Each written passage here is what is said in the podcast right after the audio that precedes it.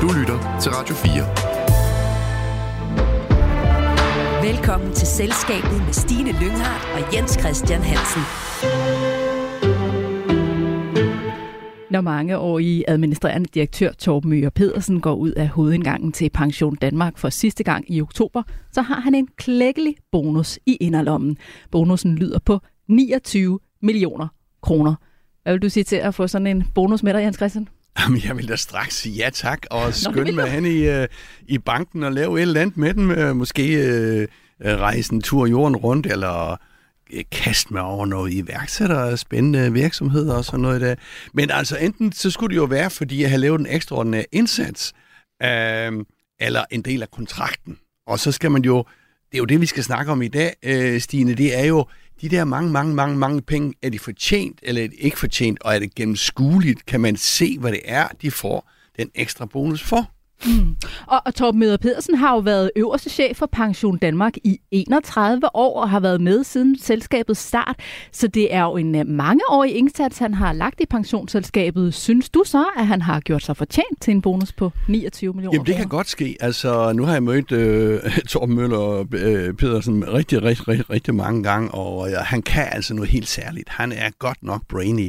Men øh, så øh, han er, har været guld værd for opbygningen af Pension Danmark. Ingen ingen tvivl om det. Men jeg kan bare ikke rigtig se, hvad det er specielt, øh, hvor han udmærker sig. Altså, jeg, jeg tror da, hvis man skal ligesom til at forklare de der millionbonus over for medlemmerne, det er jo øh, medlemmer der, som jo er, er tvunget ind i den øh, øh, pensionskasse der, kan du sige. Om, hvis man det er bare sådan et beløb ud i luften, så tror jeg, at mange der bliver skeptiske. Jeg synes bare, at man skulle have en forklaring, eller på en eller anden måde noget, øh, og sammenligne med, om han har gjort det godt eller dårligt. Så en, en forklaring ja, en er forklaring. altså vigtig for dig. Ja. Nima Tisdal, velkommen til selskabet. Tak. Det er første gang, du er med i vores øh, erhvervspanel. Du er administrerende direktør for Nordic Makers, ja. som er en øh, slags klub af investorer, der investerer i iværksættere. Og så har du for nylig forladt din egen virksomhed, Blue Lobster, som du var med til at bygge op fra bunden. Fik du en øh, bonus med dig på vej ud døren? Nej, det gjorde jeg faktisk. Nej, for helvede. Det, det skal da genforhandle, kan jeg godt mærke. det kan være, det er lidt sent på bagkant. Ja, præcis. Jeg ringer lige til Christine og hører, om vi ikke kan lave en, en lidt sen forhandling nu et halvt år senere. Mm. Men hvad siger du til, at Torben Møger Pedersen kan tage 29 millioner kroner med sig, når han stopper i Pension Danmark? Ja, det, det lyder jo helt vildt mange penge. altså, øhm, jeg tænker også, som, som du siger derovre, der er noget med at pakke det ud omkring jeg vil sige til at starte med, så kan jeg egentlig godt lide ideen omkring bonus. Jeg kan godt lide ideen omkring, at man bliver får noget ekstra for at have gjort en god indsats. Altså det synes jeg egentlig er fedt nok. Men da jeg lige læste en hurtig, et hurtigt citat omkring øh, den her bonus, så lød det som om, at det var noget, der var skrevet ind i en kontrakt for 20 år siden, at det var sådan en exit-ting. Så jeg ved overhovedet ikke om sådan ordet bonus i min, eller det er i hvert fald ikke en performance bonus, det her, som vi snakker om, tænker jeg. Hvorfor tænker du det? Fordi det er vel 31 øh, års arbejde i Pension Danmark? Nå, men det er selvfølgelig rigtigt. Jeg ved nu, nu kender jeg bare ikke hans kontrakt, så jeg tænkte, det, det lyder til, at det var del af en lønforhandling eller noget lignende på et tidspunkt, da man lavede kontrakten. Man siger, når du går, så får man, hvad, hvad var det, to års, op, to års løn plus en opsigelsesperiode, tror jeg, det var det, der ja. blev sagt omkring bonusen. Øhm, og det tænker jeg, det er sådan lidt mere noget, man, det er sådan, hvad der måske inden for lønforhandlingskategorien mere end bonuskategorien, fordi at det er noget, man aftaler på forhånd, og det virker som om, at der ikke rigtig har været så meget forhandling nu. Så det har ikke været sådan retrospektivt på, hvad han rent faktisk har gjort, men mere før han blev, øh, eller før den der kontrakt blev skrevet for 20 år siden, hvad forventede man ligesom, at øhm, han ville kunne præstere? Mm. tænker jeg. Men jeg kan også høre, at du egentlig synes, at, at bonusser som sådan er fine nok, men har du nogen sådan øhm, tanker omkring, hvad rammerne i det skal være? Altså, øh, hvad, hvad siger du til beløbet, altså 29 millioner? Ja, jamen altså der igen, jeg synes, det, det lyder som et vældig højt beløb. Øhm, men det er også virkelig svært, synes jeg, at, at tænke på et beløb, og så sige, er det højt eller lavt, for man bliver ligesom nødt til at tage det altså i perspektiv på et eller andet. Er det, hvor meget får den almene medarbejder i virksomheden? Er, er der andre, der får bonus? Så er der, altså man hører om nogle traders i nogle banker, som kan få et par millioner i bonus. Altså, så er det måske, hvis det var den almene person i en virksomhed, vil 29 så være sygt meget efter 20 år? Det ved jeg ikke. Øh, men jeg synes, det er virkelig svært at forholde sig til et tal uden kontekst. Så jeg tænker, at det har noget at gøre med... Men sådan generelt vil jeg sige, at jeg synes, at vi ser øhm, nogle virkelig høje bonusser blevet ud, så udbetalt generelt. Ikke lige, nu ved jeg ikke lige det forhold til den her, men hvor vi ser i andre kontekster i snit, at øh, direktørlønnene kommer meget, meget, meget, meget højt op i forhold til gennemsnitslønnen. Og der tænker jeg måske, at der er en samtale at tage. Mm. Men man kan godt forsvare en bonus i den her størrelsesorden, hvis man, som Jens Christian også er inde på, øh, kan, kan forklare det. Ja, ja det, det, det tænker jeg. Igen, jeg synes, det er svært med sådan et arbitrært nummer, hvor at jeg i hvert fald selv mangler en lille smule kontekst til, hvad får andre folk i virksomheden, og hvad får andre personer i lignende stillinger. Velkommen til dig også, Joachim Sperling. Du er direktør i Erhvervslivets tænketank Axel Future. Hvad mener du er Torben Møder Pedersen sin bonus værd? Jamen, han har jo været en, en utrolig dygtig direktør, øh, super netværker. Jeg kender ham, jeg kender ham i mange år. Og øhm, hvad hedder det? Øhm, han, han, er, øh, han er en institution, og han har været der lige fra starten af. Man opbyggede jo arbejdsmarkedspensionerne fra 80'erne og op, op til nu faktisk. De er jo ikke engang fuldt finansieret, så, så der er stadig øh, penge at hente, sådan så at de her pensionskasser bliver endnu større. Og vi har jo en samlet formue på 4.500 øh, milliarder kroner øh, deromkring. Og det, det, det har han været med til at skabe, at vi har denne her opsparing i samfundet. Så det er jo på alle måder en fantastisk øh, god historie. Så er spørgsmålet så med, med hans øh, løn, og han har ligget med en ret høj løn på omkring 8,7 millioner om året i, øh, igennem, øh, altså det er det, han har nu. Øh, han har også haft en lønstigningstakt, der ligger lidt over øh, øh, gennemsnittet, og den ligger i hvert fald langt over øh, øh det, andre har fået. Øh, altså den ligger en, på normalt, altså i gennemsnit omkring 5 procent. Øh, altså hvad, hvem sammenligner du med altså, her? Jeg sammenligner bare med den almindelige lønudvikling. Ja. Øh, så har jeg Torbens løn, øh, den er steget hurtigere end den almindelige lønudvikling, og den er navnlig steget lige efter de etablerer SIP-fonden i 2012, øh, som er den her særlige, det her særlige grønne vehicle, som de, som de var hurtige. Der skete jo det, at i Dong Hennedy, der sagde man farvel og tak til de her guldfugle, Øh, dengang Anders Eldrup også måtte stoppe øh, på grund af Schur og hele den gamle historie, og så kom så øh, Torben og sagde til dem, kunne tænke jer at arbejde her? Så etablerede de SIP, og det har jo været en kæmpe succes. Og stor øh, respekt for det. Så interessant nok, så kan man se, at hans øh, løn, at den stiger i 13, altså året efter etableringen af SIP, med næsten 10 procent. Øhm, efter at det har jo ligget lavt efter finanskrisen. De, I hele den finansielle sektor fik man mere løn op igennem øh, øh, 5, 6, 7, øh, og så kommer 8, 9, hvor det så dykker fuldstændig, og så ligger de flat. Ikke? Men så kommer der et hug øh, der i øh, 13, og så har han efterfølgende også haft nogle øh, gedigende lønstigninger, øh, som ligger over, hvad man ellers ser. Men det har man jo generelt i den finansielle sektor, og om det ligger mere end, end, end, end, end alle, alle mulige andre, det er svært at sige. Så, øh, så Pension Danmarks øh, direktør, han, man kan ikke sige, man kan ikke bare sige, at hans løn er for høj, fordi den er konkurrent, den ligger sådan, det er fint. Øh, så er der bonus. Han har ikke nogen resultatmæssig bonus øh, i hans aftale. Det, ligger, øh, det, det kan man se ind i de der, han har sådan en særlig, Pension Danmark har sådan en særlig dokument omkring løn. Og der kan man se, at der er ikke bonus til ham, men der er resultatafhængige bonusser til andre i organisationen, der arbejder med investeringer. Så er der så øh, spørgsmålet om hans øh, fratrædelse. Og det er jo noget, der er aftalt på et eller andet tidspunkt. Vi ved ikke, hvornår. Denne her historie kommer jo kun frem, fordi en sikkert fra bestyrelsen har lægget den til øh, mediet Inside Business, der jo bragte det her. Øh. Og som jeg forstår det, er det en øh, 20 år gammel kontrakt. Hvor har du det fra? Det øh, siger øh, bestyrelsesformanden Pension Danmark, øh, Henning Overgaard, han siger til det her medie øh, Inside Business, at øh, det er øh, aftalen er indgået på baggrund af en 20 år gammel kontrakt. Så det vil sige, at aftalen er indgået for, for 20 år siden, og dengang fik han måske et par millioner om året i løn, ikke? 3 millioner om året i løn, og så har man måske ikke rigtig tænkt over det. Det er også interessant, hvem der har været formand igennem perioden. Det har jo hele tiden været øh, 3F-formand, altså øh, nu er det Henning Overgaard, tidligere var det Paul Erik Christensen, Øh, og det har også været Per Christensen, ham der måtte gå på grund af den her øh, dobbeltlivsskandale. Øh, så, så man kan sige, at det er de rigtige folk til at forhandle sådan en aftale med en direktør, som er temmelig godt øh, begavet. Det er det åbenbart ikke, for det er en, det er en meget øh, høj fratrædelse, han har fået. Det er, er den for høj? Ja, det synes jeg. Fire ja. års løn, det synes jeg, det er simpelthen øh, det er ude af proportion. Og øh, det, det, det, det kan ikke øh, forklares. Men det er jo specielt også her, fordi vi kan øh, netop med Joachim er lidt ind på det. Jamen, hvad, hvad, hvad, hvad, altså, hvad er det ekstraordinære? Vi ved godt, vi kan godt stå og snakke om nogle ting, og hele den der grønne industri har han været med til at pushe, helt sikkert. Men vi skal også huske på, at medlemmerne er øh, tvunget, ikke tvunget af staten, men tvunget af arbejdsmarkedsparter ind i de pensionskasser.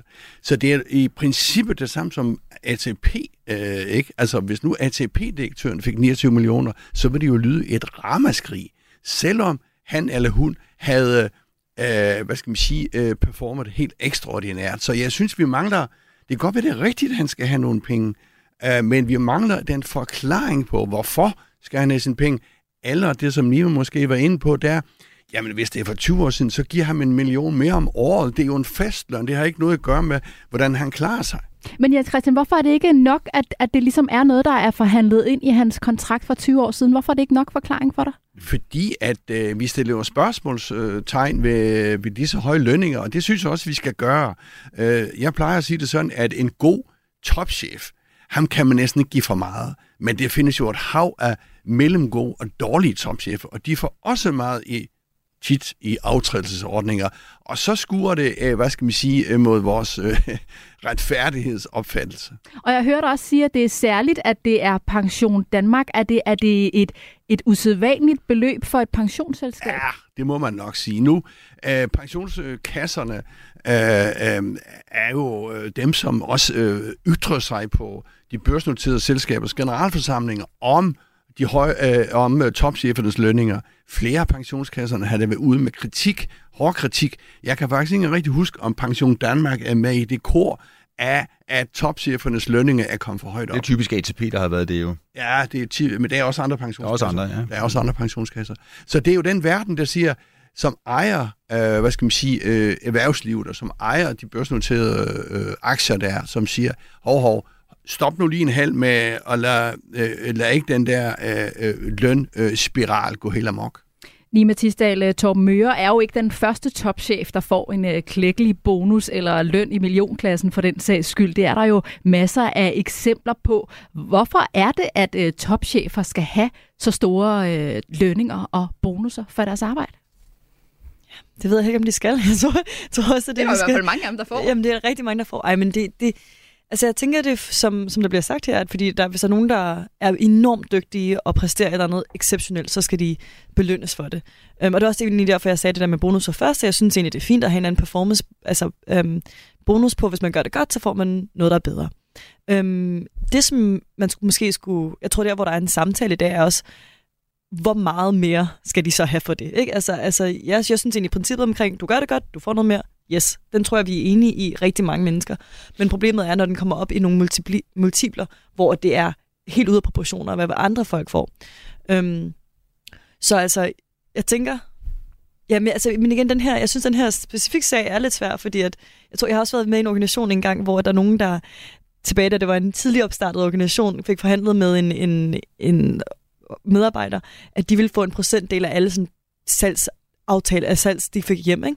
og de klarede det bare mega, mega, mega godt. Så efter omkring 5-6 år, så kiggede vi igen på det, og den person fik altså den højeste løn i hele virksomheden, og vi kunne næsten ikke bære lønnen længere. Så der blev man nødt til at træde ind på det tidspunkt, um, og jeg var så sådan advisor på det, og kom ind og sige, hvordan får vi forhindret den her løn ned igen. Og det er jo super svært, når man først har lovet nogen noget, og nogen faktisk har gjort det rigtig godt. Jeg tænker lidt, det er den samme situation, vi er i her i virkeligheden, hvor der er nogen, der forhandlede noget for 20 år siden med, med Torben og tænkte, det, virker da meget okay, sådan et par års løn, men fordi hans løn så er steget så meget mere, at det måske ikke længere en, altså en retfærdig, kan man sige, øhm, niveau, det lå på.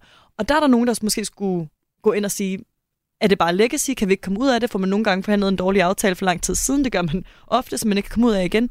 Eller er der en eller anden, øh, eller ligger der et ansvar et eller andet sted for at tage fat i de her øhm, legacy-aftaler og kontrakter? Joachim Sperling? Jamen, altså det, der er helt til hest, det er jo, at, øh, at Torben Møre øh, står i spidsen for en organisation, der jo, øh, der jo øh, skal forvalte pensionsmilliarder for 3F'ere.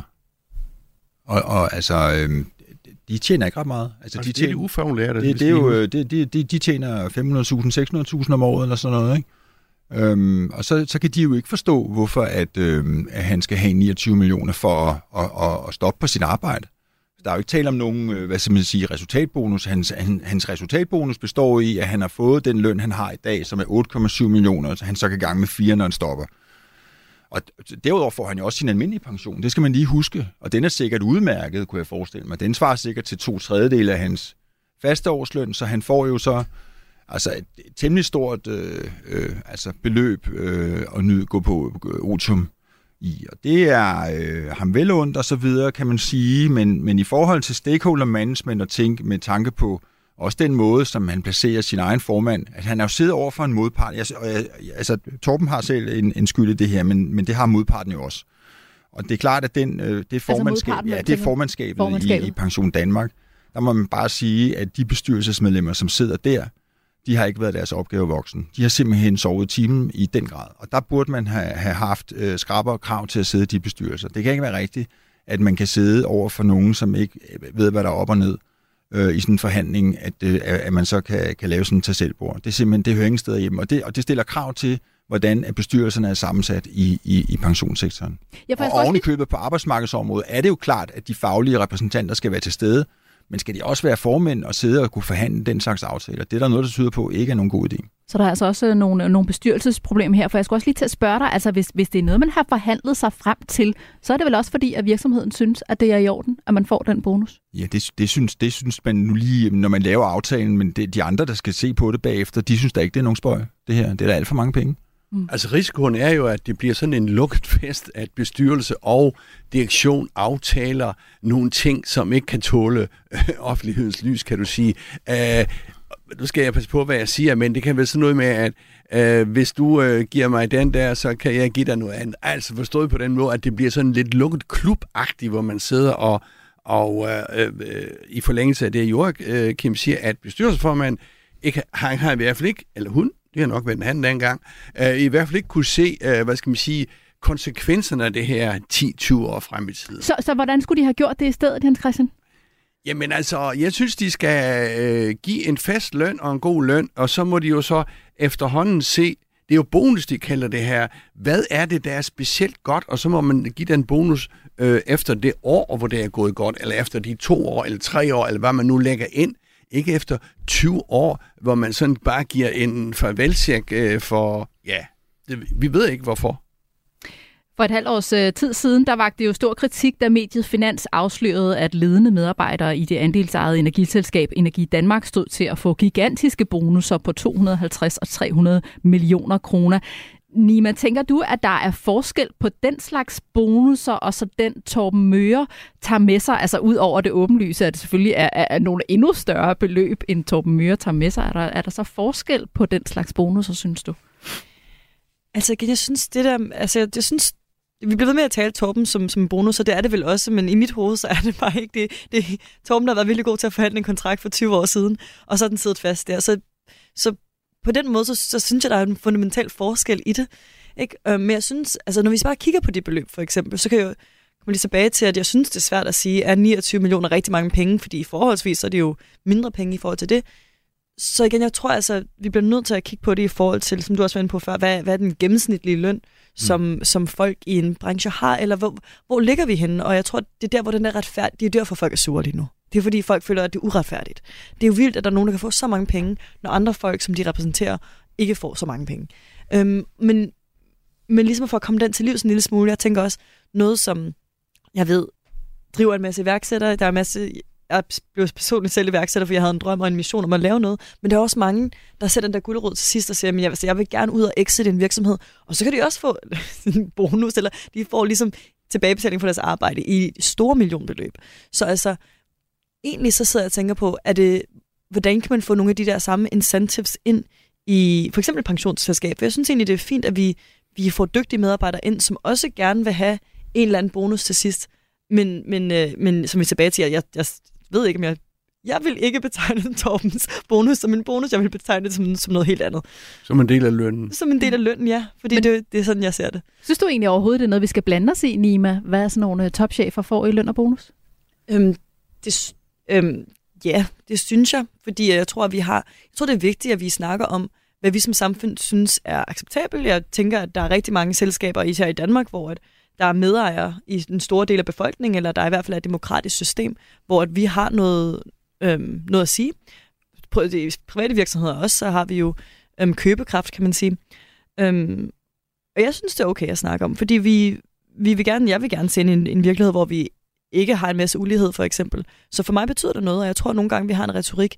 Nu kender jeg faktisk ikke statistikkerne så godt i Danmark, men i USA, så ser vi, at de der direktørlønninger er stukket fuldstændig af på en måde, som ikke følger med øhm, udviklingen på den almene øhm, arbejdsperson, også white-collared og det hele. Ikke? Altså, det, det, det, det, det far, far virkelig af, og der synes jeg godt, vi må som samfund gå ind og sige, hvor ligger vores værdier henne, og hvad er det, vi gerne vil, øhm, vil nå. Og der tror jeg faktisk, at de her samtaler er faktisk vigtige. Jeg nu kunne jeg ikke lige komme med nogle tal, men jeg tror faktisk, det er vigtigt at kigge på tallene og sige, det, jeg, for mig handler det ikke så meget om, det her min holdning, og det her føler jeg et eller andet. Men hvis vi kigger på statistikken og ser ud, lønudviklingen på de forskellige niveauer, så synes jeg, det er det, vi skal fokusere på, og det synes jeg også, vi skal have en samtale om.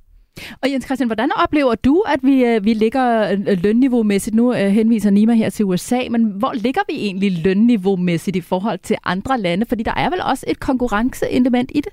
Vi ligger faktisk rigtig, rigtig, rigtig godt. Det er rigtigt, som med siger. Altså USA stikker jo af, og vi har jo hørt om de der helt vilde øh, altså adskillige 100 millioner øh, kroner. Nu skal man lige se, om er det løn, og er det aktieoptioner. Altså, alle de der lønpakker er enormt komplicerede, hvis du kigger i regnskaben, så fylder de sådan 10 sider eller sådan noget. Så det er, det er sådan en større, det er sådan en større videnskab. Men de danske topcheflønninger, øh, de er kommet op på et absolut internationalt europæisk niveau i forhold til Sverige, Holland, øh, øh Italien, Frankrig, altså vores bedste, øh, eller vores, vores mest, øh, øh, uh, vores, øh, de direktører, der tjener mest, de får jo en 50-60 millioner. Dem er det vel en 10 stykker i Danmark, og så øh, ned efter 20-30 millioner, det er ikke usædvanligt mere for en topchef. Og det er også nødvendigt at uh, se det i et konkurrencemæssigt uh, hensigt? Jamen, det ved jeg ikke. Det er jeg som måske lidt mere i, i tvivl om. At Mange af lige... udlændingen skal man lige huske, og det er jo det, der gør, at... Uh... Ja, men det er da jo ligegyldigt, om de er udlændinge. Jamen, det, det, altså... det, det, det er jo grunden til, at du kan få dem til Danmark, ellers så kan du ikke få dem til Danmark. Jo. Så Jamen, det ved jeg ikke, om man ikke kan. Altså, ja, om, øh, om, om, øh, om man ikke kan. Om hvis man så har givet Christart derude i Carlsberg, han får 50-55 millioner, ikke? Altså, hvis han nu havde fået tilbud på 30 millioner, var han så ikke kommet? I don't know, men altså de danske ah, lønninger, de danske lønninger i forhold til øh, europæiske lønne er altså rigtig, rigtig godt med efterhånden. Den giver du ikke meget for, Joachim, kan jeg Nej, det gør jeg ikke. Det der, det var noget... Jamen, hvad mener du det så, Jeg mener, du, at du kan da ikke komme og sige, at... Jamen, jeg kan da sagtens argumentere for det der, fordi hvis du, hvis du har et, et, et globalt arbejdsmarked, hvor du skal tiltrække top-CEOs, der kan arbejde i hele verden, hvilket, hvilket de også gør, så, så kommer de jo, hvis lønnen er i orden. Det er jo ikke på grund af vejret, de kommer til Danmark, men lønpakken skal sgu da være konkurrencedygtig. Det er den jo også, den er jeg så fuld... Men det er den da ikke, hvis det er det halve af det, du siger. Jo, det er Tror du, de forærer pengene væk, aktionærernes penge? Det tror jeg ikke, de gør. Lad os lige runde den del af snakken af her. Vi er i fuld gang med erhvervsmagasinet Selskabet på Radio 4. Vores erhvervspanel drøfter om en farvelbonus på 29 millioner kroner er i orden, og Torben Myhre Pedersen stopper som direktør for Pension Danmark. I dagens panel har vi Nima Tisdal fra Nordic Makers, Joachim Sperling fra Excel Future og selskabets faste erhvervskommentator Jens Christian Hansen. Jeg selv hedder Stine Lynghardt. Og som vi også var inde på, så øh, bestyrelsesformand i Pension Danmark, Henning Overgaard, indrømmer over for mediet Inside Business, at nogen vil finde beløbet kritisabelt, og at det ikke helt er i tråd med tidsånden. Ifølge ham er aftalen altså indgået på baggrund af Torben Møder Pedersens 20 år gamle kontrakt. Joachim, oplever du, at vi er et andet sted i dag, at man ikke vil indgå den form for kontrakt i dag, når Henning Overgaard siger, som han gør? Ja, jeg tror helt sikkert, at der har ligget en kontrakt om et eller andet, som de har haft meget, meget svært ved at komme ud af. Og hvordan det så er, om det er 20 år, jeg har ikke set det der. Jeg forstår, øh, jeg, er det noget, der lige er kommet frem? Fordi øh, jeg synes, jeg havde orienteret mig rimelig grundigt øh, med okay. det, han siger der. Stod i artiklen. Øh, okay, øh, ja, det skal vi ikke bruge mere tid på så. Men, men, men oplever du, at vi er et andet sted i dag, Joachim? Vil det ikke se lige så der ja, ud, vi er kommet, vi er kommet ind et sted, hvor, at det er, øh, altså, hvor at tingene skal kunne tåle dagens lys, og hvor man skal kunne stå på mål for, for mange forskellige ting, og det gælder også løn, og det kommer også i det her nye øh, bæredygtighedsdirektiv, altså fra EU omkring øh, transparens omkring lønninger, at øh, man skal kunne forklare, øh, hvordan de der lønninger er bygget op, om det er meget kortsigtet, eller om det er sådan mere long term, og hvad det er for nogle driver, der er, og man begynder også at arbejde med, det har man allerede gjort, altså bæredygtighedskriterier skal ind i, øh, i lønnen. Der kan problemet så være, hvis man laver greenwashing, og man så kommer frem til, at man skal have mere løn på baggrund af noget, der var greenwashing, så der er mange faldgrupper i det her. Så løn er jo ikke bare løn, som Jens Christian også sagde. Det er blevet meget, meget kompliceret. Der er meget få mennesker, der i virkeligheden kan gennemskue det. Og det er jo også derfor, at man i øh, bestyrelserne har øh, særlige udvalg, der tager sig af det, og hvor man jo også har øh, nogen til at hjælpe sig med at lave øh, de her aftaler her. Det, det undrede mig virkelig meget, da jeg læste i Pension Danmarks øh, lønrapporter, at man ikke har brugt ekstern hjælp. Øh, fordi det skriver de nemlig tydeligt, og det er sådan et forsøg på at sige, at vi sparer på konsulenterne, men i virkeligheden skulle man måske lige have ringet til nogen og have fået et godt råd om, hvordan man laver de der aftaler, for et eller andet er gået fuldstændig galt. Nima, oplever du også, at vi er et andet sted i dag? Ja, altså jeg var ni år for 20 år siden. så øhm, jeg ved ikke, om jeg er den bedste til at øhm, beskrive. Men jo, altså selvfølgelig så tror jeg også, at vi... Øhm, jeg tror, i tråd med, at vi hele tiden får mere information at vide, så begynder vi også at forholde os mere og mere kritisk til den der overflow af informationer. Vi ved, hvad folk tjener på alle mulige forskellige niveauer og sådan. Når vi, jeg tror, folk bliver mere ops på for eksempel forskellige løn, lønpakker, ikke? At man også skal skjule, hvad kan man sige, eller få løn på mange forskellige måder. Hvordan, øhm, og så, så tror jeg, at vi er kommet til et punkt, hvor vi har høje forventninger til de institutioner, der ligesom er i vores samfund. Jeg tror, vi ser på, øhm, på virksomheder forventer, at de betaler en ordentlig skat til vores samfund, de bidrager, og de skal være bæredygtige, og de mm. skal behandle deres medarbejdere ordentligt. Så på den måde, så tror jeg, at vi har en, en højere grad af, af forventninger generelt øhm, til de institutioner, der er. En kort kommentar? Jamen, jeg synes, altså, jeg synes nøgleordet, nøgleordet her er gennemsigtighed gå ud og forklare, hvad det er, og så kan, det, øh, så kan vi jo tage øh, vurderingen derfra. Så kan man forsvare meget. Vi runder af her. Torben Møder Pedersen er 67 år, og når han forlader Pension Danmark, vil han i stedet fokuseret på sin bestyrelseskarriere. Og i og med, at Torben Møder Pedersen har været direktør fra start af, er det første gang, at Pension Danmark skal have en ny øverste chef, og det bliver Peter Stensgaard Mørk, som allerede er indtrådt i direktionen, hvor han altså i første omgang har fået titlen som viceadministrerende direktør, men snart bliver han chefen for det hele. Radio 4. Ikke så forudsigelig. Lige Tisdal, Joachim Sperling, Jens Christian Hansen. Vi skal have en quiz. Vi skal jo lige teste, hvor godt I egentlig har fulgt med i erhvervsnyhederne. Vi deler jer op i to hold, med Nima og Joachim på det ene, og Jens Christian på det andet, for her i programmet spiller vi gæsterne mod erhvervskommentatoren. Og lad os øh, lige starte med at kaste et blik på stillingen. Det står fuldstændig lige. Stillingen er 3-3. I dagens quiz skal vi ud og spise fint. I ved, den slags retter, der er planlagt helt ned i mindste detalje, og hvor der er tænkt nøje over, hvor hver enkelt ingrediens er placeret på tallerkenen, og hvor smagen kan nå helt nye højder. Det skal handle om Michelin-restauranterne. Men selvom maden kan være en fryd for ganen, så er det ikke altid en fryd for medarbejderne at gå på arbejde i restauranterne. TV2 har de seneste uger kunne fortælle om problematiske arbejdsforhold på nogle af landets Michelin-restauranter. I to dokumentarudsendelser giver tidligere ansatte et indblik i, hvad der er foregået bag kulisserne på nogle af restauranterne. De fortæller blandt andet, hvordan de er blevet svinet til og overfuset, når de har været på arbejde, og de har været ansat på kontrakter på 37-40 timer om ugen, men er blevet bedt om at arbejde mellem 60 og 80 timer hver uge, uden overarbejde overarbejdsbetaling, afspacering eller lignende.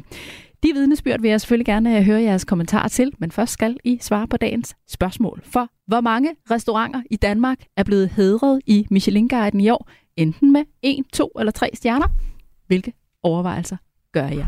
Hvor mange restauranter er i Michelin-guiden?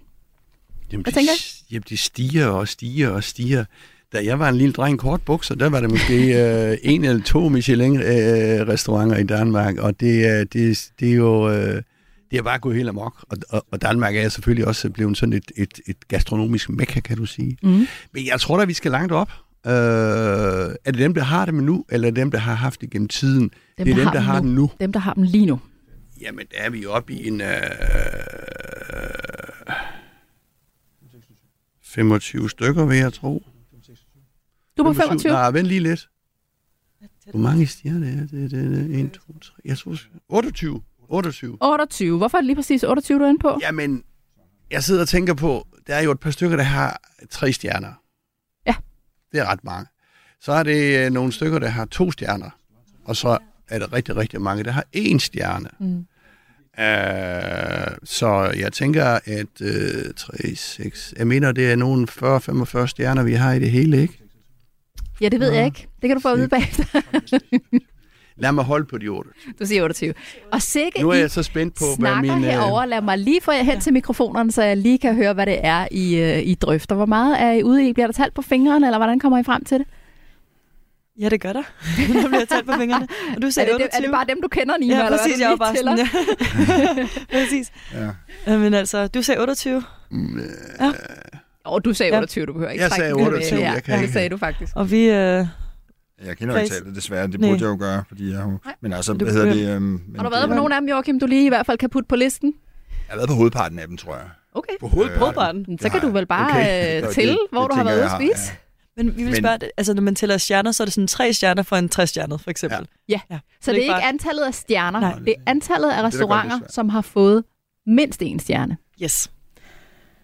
Jamen, jeg har haft det her som en uh, stor interesse i mit liv. Uh, men ikke, jeg, er ikke, jeg er ikke en af dem, der rejser rundt i hele verden og sådan noget overhovedet ikke, men, men jeg kan godt lide mad, og jeg vil gerne også betale for det. Det er ikke nok, jeg kommer ud, men jeg synes, at jeg kommer ud en gang imellem og følger med. Du har været på største del af dem, så Jeg har været på en del af dem. Jeg, ikke med, jeg har været på en ret stor del af dem, tror jeg. Ja. Øhm, Hvad nåede I Og, frem øhm, til derovre? Ja, de snakker godt. godt. Ja, men du... Ja, hvad hedder Du lå det? lidt lidt- lidt under 28, og jeg lå lige over 28. Ja. Uh, så nu skal spændende. vi vælge, Så i hvilken. gennemsnit, eller hvad? Ja, men jeg ved det. Jeg, det, det bliver rent. Så der vil sige vi 27, fordi Jens har sagt 28. Ja, Det skal Nima jo lige være Ja. enig med dig i. Ja, ja. Jo, okay. Du går gerne op på 29. Nej, det er fint. Det er fint. Lad os, så lad os... Uh... Det er ikke bare bøjter, hvis du tænker noget andet, Nima. Nej, men jo, jeg, jeg tror, vi, der var, jeg føler, der var mange nu, der er sådan... Altså, der har fået Michelin-plancherne uden for døren, når man går rundt i Øst Københavns bybillede. Til, til, til, til hele riget. Er det hele riget, der tæller med? Yes. Ja, ja. Også færgerne. Ja, Også færende. jeg ved ikke. Jeg var ved ikke, engang- det er ikke til Ja, at jeg finde, finde ud af, fordi. Cox, øh, Cox, Cox, øh, ja. oplevelse Grønland, ikke? Er det det? Ja, ja, ja. Jeg tror, de er Jeg flyttet hjem vil igen. ikke Er de ikke? Altså i gamle dage, der kunne du flyve til Færøerne for, for Stine, 500 kroner. Og så Kan du høre, hvor de padler derovre? De er helt ude på... nu skal du til Grønland, det koster herrens lidt flere kleiner. Hvor meget endte de på? 27? Var Ja. det 27, eller vil Ja, ligge så over? jeg, jeg er tættere på en 30, men... Øh, Så tager vi, så tager vi 29. okay, vi er til. Så ligger jeg helt strategisk bare lige over. Prøv at høre, det var super klogt, fordi det rigtige svar er 32.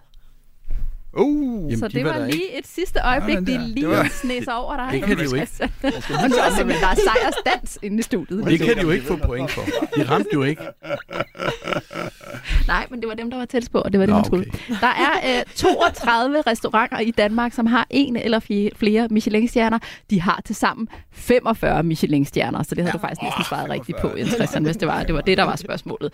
Og det er selvfølgelig ikke alle restauranterne, der er en del af den her nye TV2-dokumentar, hvor vi hører om dårlige arbejdsvilkår. Men Nima, jeg kunne faktisk godt tænke mig at spørge dig, fordi øh, for en håndfuld år siden var du med til at stifte virksomheden Blue Lobster, hvor I øh, udviklede en app, der er en slags øh, digital markedsplads, som hjælper fiskere med at sælge fisk direkte til restauranterne og forbrugerne. Har du været bekendt med nogle af de her forhold på, på nogle af restauranterne?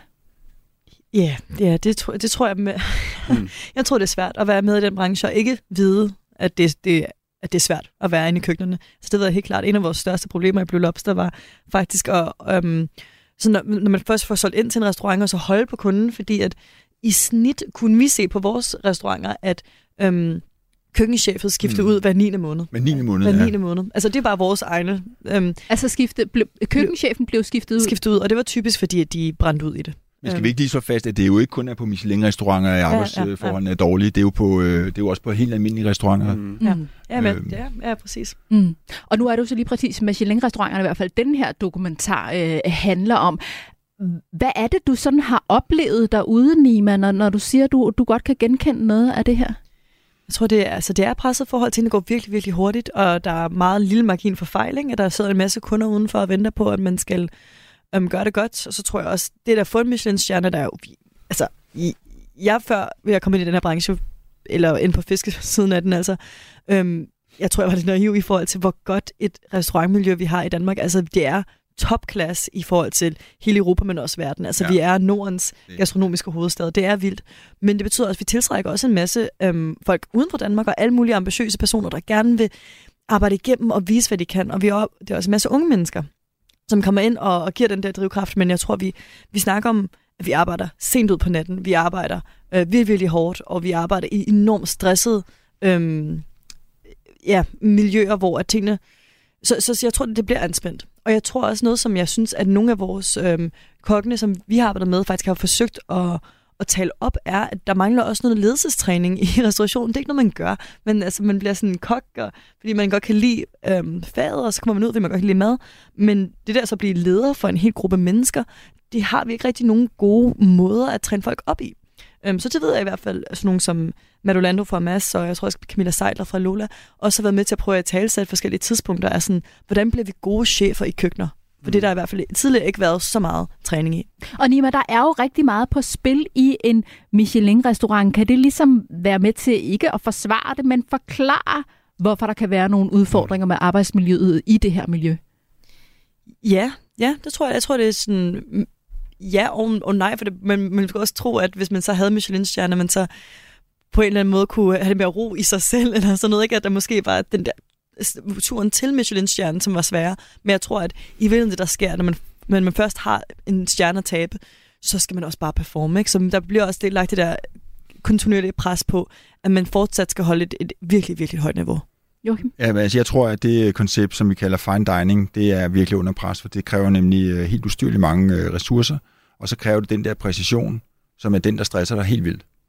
Øhm, da jeg selv arbejdede på en Michelin-restaurant i øh, 80'erne, så øh, oplevede jeg lidt af det. Øhm, og øh, hvad hedder det, jeg var tjener, og jeg kunne se, hvordan kokken, der var kæmpe adskillelse. Altså, vi havde overhovedet ikke noget med kokken at gøre. Øh, det havde man ikke dengang. Og der, der, men der var, der var en stresset atmosfære i køkkenet, og det hele skulle bare køre. Og hvis tjenerne oplevede, at kokken ikke lavede det til tiden, og de jo ikke kunne komme ind til gæsterne med maden til tiden, og det ikke var rigtigt, så opstod der sådan nogle konflikter, og, og det var sindssygt at høre på. Øh, og de konflikter, de øh, kan jo gå op i en spids, sådan så at de øh, kaster med stegepander og begynder at gå helt amok på folk, og jeg ved ikke hvad, ikke?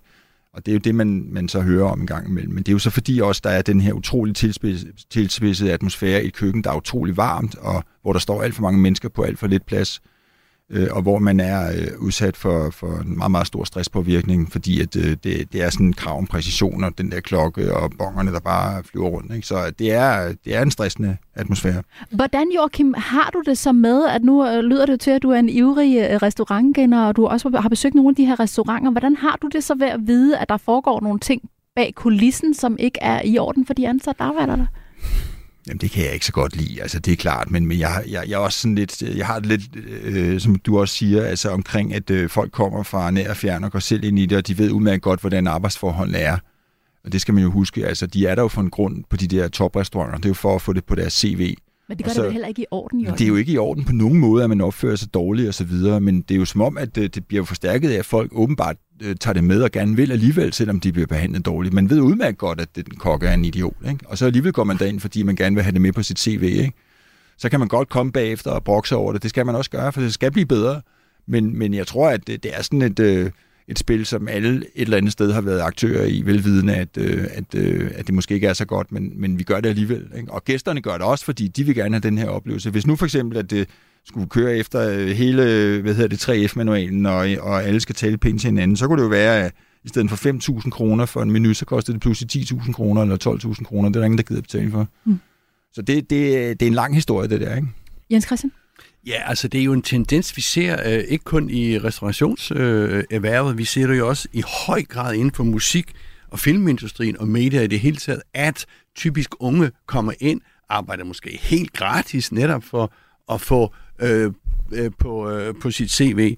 Uh, vi så også her, uh, tror jeg for en par dage siden, at Danmarks Radio havde en hel ja, masse, som de ikke betalte. Altså statsradiofonien uh, ikke uh, overholdt uh, disse aftaler, som der nu er.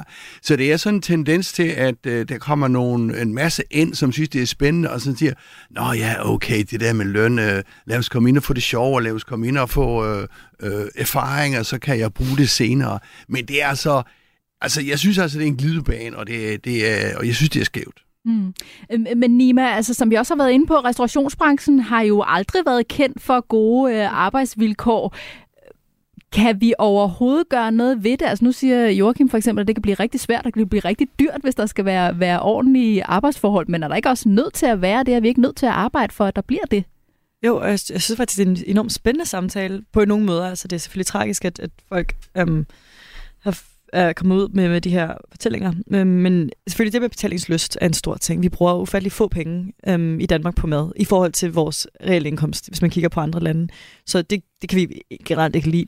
Men sådan noget med længe mad koster jo flere tusind kroner ofte sådan en menu. Ja, men det gør det. Men det, det er jo overraskende, hvor meget det vil koste, hvis folk også bliver behandlet ordentligt. Eller okay, det, det er sat på spidsen. Men det er også, for jeg tænker også noget som fødevarer og sådan nogle ting. Ikke? Der er virkelig pres på økonomien på tværs af hele restaurationen. Eller hele, altså ja, øhm, på fødevarer, på bemanding, på alle mulige ting, så koster det enormt meget at drive en restaurant i Danmark, og jeg tror, at det er virkelig, virkelig svært at tjene penge på det. Og det er sikkert også der, noget af stressen kommer fra. Hvis der var et større økonomisk overskud, kunne det også være, at der var et større menneskeligt overskud.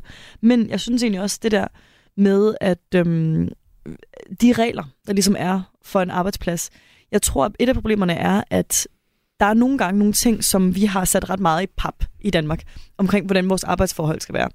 Jeg vil også sige, at jeg har selv arbejdet som, som ulønnet praktikant nogle forskellige steder, og har egentlig elsket det og fået et fantastisk netværk og nogle gode erfaringer fra det. Men jeg kan godt mærke, at nu kunne jeg godt tænke mig, at vores fagforeninger på en eller anden måde blev lidt kreative og komme med ind i, hvor er vi nu, og hvordan øhm, tilpasser man sig forskellige brancher. For eksempel kan jeg huske, at der var nogen, der spurgte mig, om jeg havde fået en, øhm, en arbejdstelefon til min nye arbejde. Det, jeg bruger min egen telefon, jeg har ikke behov for det ej, det må jeg ikke sige, selvfølgelig har de givet mig, at jeg gerne vil have og har brug for, men jeg har da ikke brug for, for mig personligt, at have en arbejdstelefon fra den anden, for jeg kan godt finde ud af, jeg kan godt lide at bruge den samme. Men og så er der sådan noget med, at der skal være to meter bag dig, hvis du sidder på kontor og sådan nogle ting. Og jeg synes, vi har nogle ret øhm, faste regler. Stive. Ja, vi har så ret stive regler omkring mm. det. Og jeg tror også, hvis du spurgte en almen tjener, om de gerne vil arbejde øhm, tre, hver eneste dag i ugen, og så arbejde nogle kortere vagter, eller arbejde en dag om ugen, og så arbejde en længere vagt, så tror jeg faktisk, der er mange, der vil sige, at jeg vil gerne arbejde en længere vagt. Jeg har selv været øh, stået i køkken som som opvasker, øhm, og så også som, øhm, som tjener. Jeg vil da hellere tage en længere vagt, som måske også brød, og nu det lyder slemt, men det bryder lidt med de, de regler. Jeg tror, at det, der så sker, er, at vi begynder at se, at vores øhm, restaurationen for eksempel tilpasser sig nogle andre normer, som folk måske foretrækker, og så, øhm, og så bryder det ligesom med resten. Så når man først laver sin egen regel, og så er man ude på den der glidebane, så jeg synes i virkeligheden, vi skal finde ud af, hvordan tilpasser vi vores arbejdsmiljø til forskellige brancher. Så ganske kort, Nima, ja. hvad gør vi for at, at, at få nogle bedre arbejdsforhold? Bare helt kort til sidst. Jeg synes, vi skal snakke med branchen og finde ud af, hvordan, øhm, hvordan gør vi det muligt, og hvilke rammer er, er korrekte for den branche. Og med det kan vi altså kåre gæsterne som vinderne af dagens quiz, og dermed er stillingen 4-3 til gæsterne. Tillykke til jer. Jeg kan godt lide, der er. Du lytter til Selskabet på Radio 4. Det er her i programmet, vi stiller skarpt på ugens store erhvervsnyheder sammen med vores gæster, som selv kommer fra erhvervslivet eller følger det tæt. Dagens erhvervspanel består i dag af Nima Tisdal, der er administrerende direktør for Nordic Makers, som er en klub af investorer, der investerer i iværksættere. Joachim Sperling, som er direktør i erhvervslivets tænketank Axel Future, og selskabets faste erhvervskommentator Jens Christian Hansen sidder også i panelet. Her i Danmark kan vi godt lide at fortælle om, at vi er førende på vindenergi og har store ambitioner. Og der er også sat gang i historisk store projekter, som skal udbygge havvind i Danmark markant. Næste år løber Danmarks historiens største udbud af havvindparker af staten, og forberedelsen er allerede i fuld gang. Men det er på et tidspunkt, hvor der er økonomisk krise i havvindindustrien, inflation, stigende renter, vi har set faldende aktiekurser, og vi har jo også været udfordret af forsyningskrise og høje energipriser. Og det bekymrer brancheorganisationer og virksomheder, der ifølge Berlingske nu forsøger at råbe politikerne op, inden de endelige betingelser for de nye store havvindparker i Danmark bliver fastlagt. Og Jens Christian, når øh, både brancheorganisationer og virksomheder er bekymrede, så er det blandt andet, fordi vi har set udfordringer i både USA, Tyskland og Storbritannien. Hvad er det, det handler om? Det handler jo om, at man har disse enorme planer, som du, øh, som du snakker om øh, her, øh, og så skal det komme til en politisk godkendelse og dermed et offentligt udbud. Øh, og hvordan lægger man så de der offentlige udbud? Øh, Ørsted, som øh, vores øh, store vindmølle øh, øh, øh projektplanlægger, har jo brændt sig på flere projekter de sidste par år, fordi de er blevet meget dyre at gennemføre på grund af stigende renter, kapacitetsproblemer, forsinkelser øh, osv. Så, så så øh, man risikerer at lave nogle udbud, som, slet ikke, øh, som, som, øh, som ingen vil byde ind på. Og så er vi jo, øh, jeg vil ikke sige, at den grønne omstilling er gået i stå, men, men, men den er i hvert fald øh, øh, øh, gået voldsomt ned i, øh, i fart. Øh, og hvis man skal nå de der enorme målsætninger, må jeg nævne et par tal? Mm. Altså, EU-målsætning er jo, at man skal installere 60 gigawatt i 2030 og 150 gigawatt i 2050. Og hvad er 1 gigawatt så? 1 gigawatt svarer til et strømforbrug til 1 million husstande. Bare for sådan lige at sætte det i perspektiv. Og vi snakker jo samlede investeringer på adskillige 100 milliarder kroner. Herhjemme har vi også nogle målsætninger om at lave, jeg tror det er mellem 9 og 14 gigawatt over de næste øh, 7-8-9 år. Så det er jo nogle enorme problemer, men hvis du ikke har kapacitet, og, øh, og hvis det ikke hænger sammen økonomisk, så får du jo ikke disse private virksomheder til at byde ind selv de store oliefirmaer, BP og de store, er jo også ved at byde ind på alle de her øh, havvindprojekter. Øh, Men hvis de bliver udbudt på en måde, så det ikke hænger sammen økonomisk, jamen så kan det offentlige stå med nogle udbud, øh, som ingen byder ind på. Og så går øh, den grønne omstilling jo i stå. I hvert fald med hensyn til havvindmøller. Så bekymringen er simpelthen, at de økonomiske betingelser ikke bliver, bliver gode nok. Er det en reel bekymring, Joachim? Ja, der, altså hvis vi ser på, hvad der har været af udbud for nylig, øh, som øh, Jens Christian også peger på, så har der været to interessante udbud. Det ene, det var i England, som, øh, hvor der var sådan et loft på, hvor meget øh, det måtte koste at bygge den havpark, øh, og så regner man det jo om til, hvad skal strømprisen så være. Og der havde man lagt et loft, øh, som var for lavt, så der var ikke nogen, der vurderede, at de kunne, øh, de kunne bygge til den pris. Og det er jo fordi, den engelske regering er bange for, at hvis man, hvis man ikke lægger sådan loft på, at så bliver strømmen for dyr for folk. Altså både for virksomheder og for private, så bliver, så bliver det for dyrt. Så bliver den grønne omstilling for dyr, og så kommer vi til at se det problem, som man øh, for nogle år tilbage så i Frankrig, da man indførte en afgift på benzin, en højere afgift på benzin eller diesel, som gjorde, at der, du fik gule veste. Og så bliver den grønne omstilling jo troet af indre sammenbrud. Ikke? Så det, hvis... var, det var Putins oprindelige plan med at stoppe gassen. Det var jo, at så ville der jo komme sociale uroligheder, og så ville Europa krakelere indenfra. Og det er, jo, det er jo det, der er risikoen ved den grønne omstilling. Så, så hvis projektet ligesom bliver for dyrt, så ender det også med at blive for dyrt for kunderne, og så kan det ikke øh, løbe rundt, eller hvad er det, du siger? Ja, altså, hvis det, hvis den, altså, det, det, altså den grønne industri øh, havde jo rejste jo for, for 5-10 år siden med det narrativ, at den grønne omstilling stort set var gratis, fordi øh, grøn energi var rigtig billig, og det var meget billigere end kul, og, og vi kunne sagtens levere det der. Problemet er, at øh, solen skinner ikke hele tiden, og vinden blæser ikke hele tiden, så du har kun øh, grøn energi i 60-65 procent af tiden på en rigtig, rigtig god dag. Altså 60-65 procent af tiden, der kan du få strøm fra, fra de her, øh, hvad kan man sige, volatile kilder. Resten af tiden, der skal du futte et eller andet af, eller bruge øh, biogas, eller øh, naturgas, som man gør, eller øh, dieselgeneratorer for at skabe strøm. Ikke?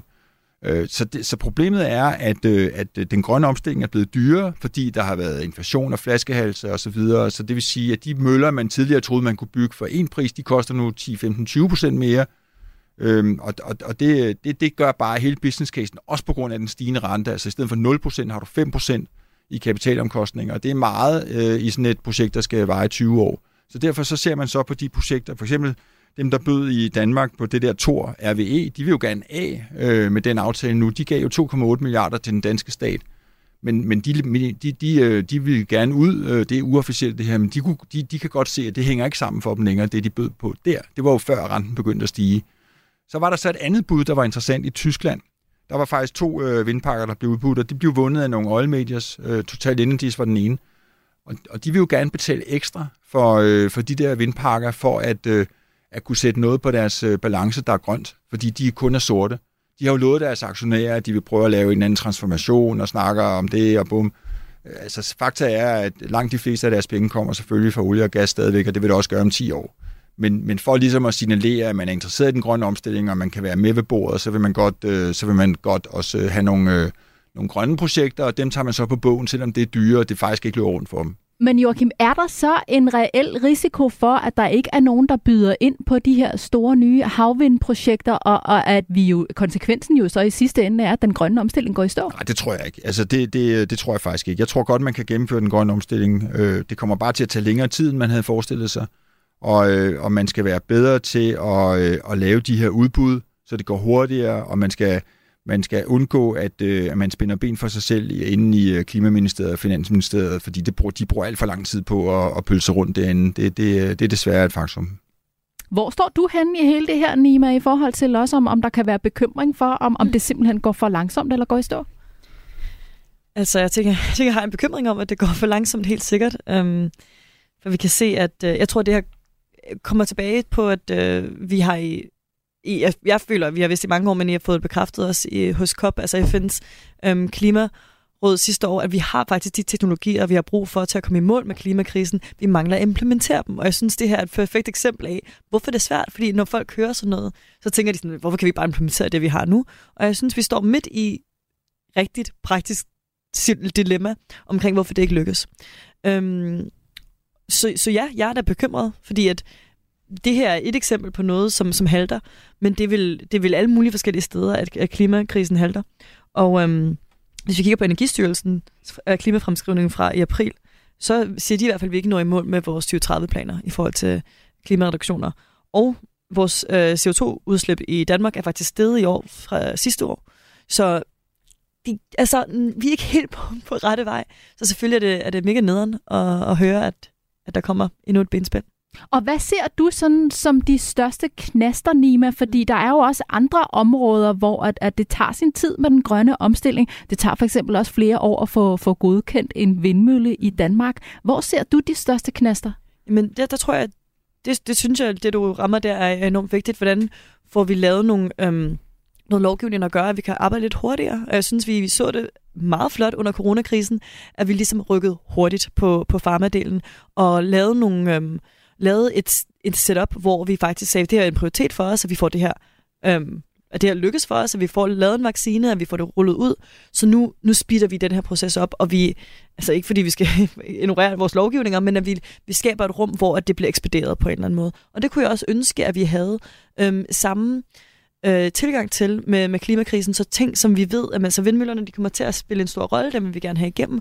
Hvordan ekspederer vi ligesom den, øhm, den proces og får det ud? Jens Christian, hvis vi ser på, på havvinden, er det usædvanligt, at erhvervslivet går ud og deler deres bekymringer før sådan et stort udbud?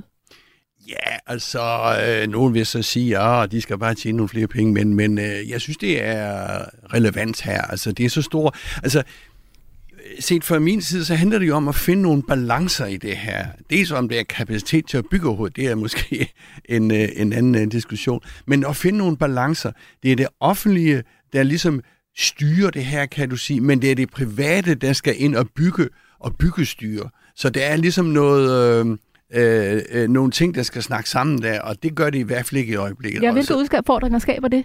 Ja, det skaber jo de udfordringer, at, øh, at hvis man ikke taler samme sprog, øh, som, øh, det ved jeg ikke om er rigtigt, men som man kan ligesom fornemme noget hen ad vejen, ikke? at det offentlige siger, nu skal vi bare gøre sådan der, øh, men der ikke er økonomi, øh, hvad skal man sige, man vil jo lægge det der, øh, disse, disse produktioner af havvind øh, ud til private aktører, altså for eksempel øh, øh, øh Ørsted og, øh, og øh, Copenhagen Infrastructure Partners, SIP, osv. osv.